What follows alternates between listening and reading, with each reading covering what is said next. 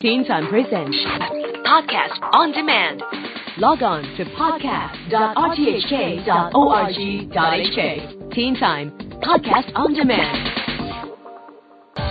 Teen Time. Sports 101. Welcome to Sports 101 here on RTHK Radio 3. Allison Howe here, and this month we're going to be talking about swimming. Joining us here in the studio is swim coach Mr. Ricky. How you doing, Ricky? Oh, very nice, thank you. We're going to talk about swimming throughout this whole month for three weeks in the row. Now, first of all, tell us about the individual styles. Do we still call it four strokes now? Yes, we do. Yeah, actually, um, there are four different styles. Um, there are butterfly, backstroke, breaststroke, and front crawl.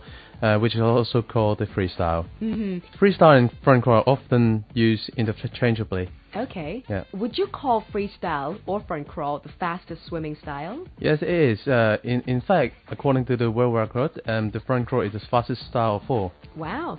Is there any particular front crawl idols that we could look up when it comes to uh, we want to know the standard front crawl? How does it work? Well, if you look at front crawl, you, you're looking at the um, Olympics gold medalist uh, Michael Phelps. He's an idol of mine as well. He's Wow. a really good swimmer, and yes, he's like a hero in, in, in the field of swimming. Absolutely. When it comes to Michael Phelps, of course, this Olympic Games, which just gone past this Mhm. year, certainly gave him a lot of attention. But people start to analyze Michael Phelps by saying that he's born to be in the water. I think in some sense he's born to be like a swimmer. You, if you think about how much calorie you take up one day, and Yeah. he's not normal human.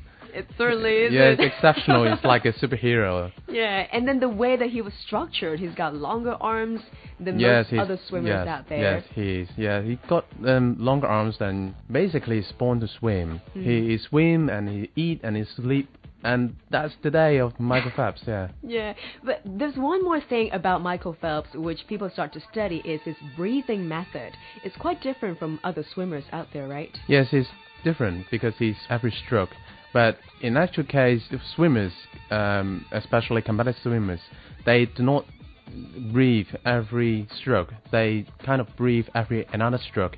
Because if you breathe too rapidly, you cannot hold your breath, and you know you, your breathing would be interrupted. Right. So how many strokes would it normally be for a standard swimmer to breathe? Um, usually, a swimmer breathe every four stroke, or some breathe every another stroke. But in some cases, um, you can also see swimmers doing uh, one or two breathing only for for one length. Really? For one whole length? Yeah, one whole length. Yes, a, a 50 meters. I'm talking about. Yeah. Wow, that would be pretty difficult though, because you're swimming in the water, your emotion. Yes, because some people may be um, they worried about like breathing will break their rhythm, and so they uh, minimize their breathing times. So let's say for a standard student here in Hong Kong, Mhm. what's the standard time for one student to finish off each lane? Um, we're looking for average student. We're looking for um, if a student is really competent, he's uh, likely to swim under uh, 35 seconds uh, for a 50 meters lane. Okay. Uh, if it's really into com- competition, uh, we are looking for under 30 seconds. Under Yeah. 30 seconds. So Under all the students seconds, out yes. there, do time yourself. If you're under 30 seconds, you've got potentials right there. Yes, of course, yes. Now, when it comes to swimming and being in the competition, of course, everybody wants to swim faster. Yes. Is there any tip in freestyle on how to swim faster? Um, modern freestyle, they they do like four kicks or six kicks for every for every stroke. Um, we have uh, theories that if you kick fast enough, the speed of you uh, swimming um, is maintained, and you keep accelerating. In later stage, you don't really um, remember or count how many kicks per stroke you are doing because you're kicking it so fast that you lost count Hmm. and you just keep moving and moving as fast as possible, and you keep kicking and kicking.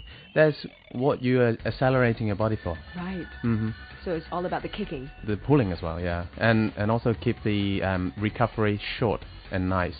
You stretch in the foremost, and then you pull against your body, and then you push your arms uh, against your hip, Yes. and then you go a recovery as fast as possible, and stretch to the foremost again.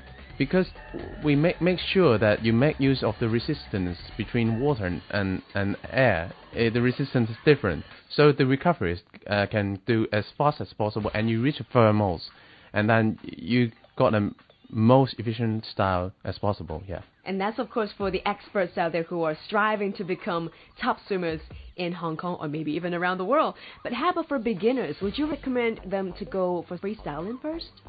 Um, in most swimming classes, beginners learn either the breaststroke or the front crawl first. The front crawl is the the style that you really easy to learn because you just keep your hands and legs moving and it's naturally it's just like a life saving kind of style. Yeah. you just keep moving you just keep crawling. It's like a little bit like doggy paddle. Yes. but it's just the recovery is is above water that's all. That's freestyle. Uh, but for breaststroke uh, yes you can learn it. People loves it because the air time the head above water the the, the breathing window is long. And the stability they, they just love it but in competitive swimming the breaststroke is regarded as the most difficult stroke because it's require comparable endurance and leg strain to other strokes All right, so here in Sports 101, we're going to take it step by step. Tonight, we told you all about freestyle. Next week, join us again as we talk about butterfly and backstroke. Later on this month, we'll tell you all about the most difficult one, breaststroke, with once again Ricky, swim coach here from Hong Kong. Thanks a lot for joining us tonight. thank you Teen Time presents Podcast on demand.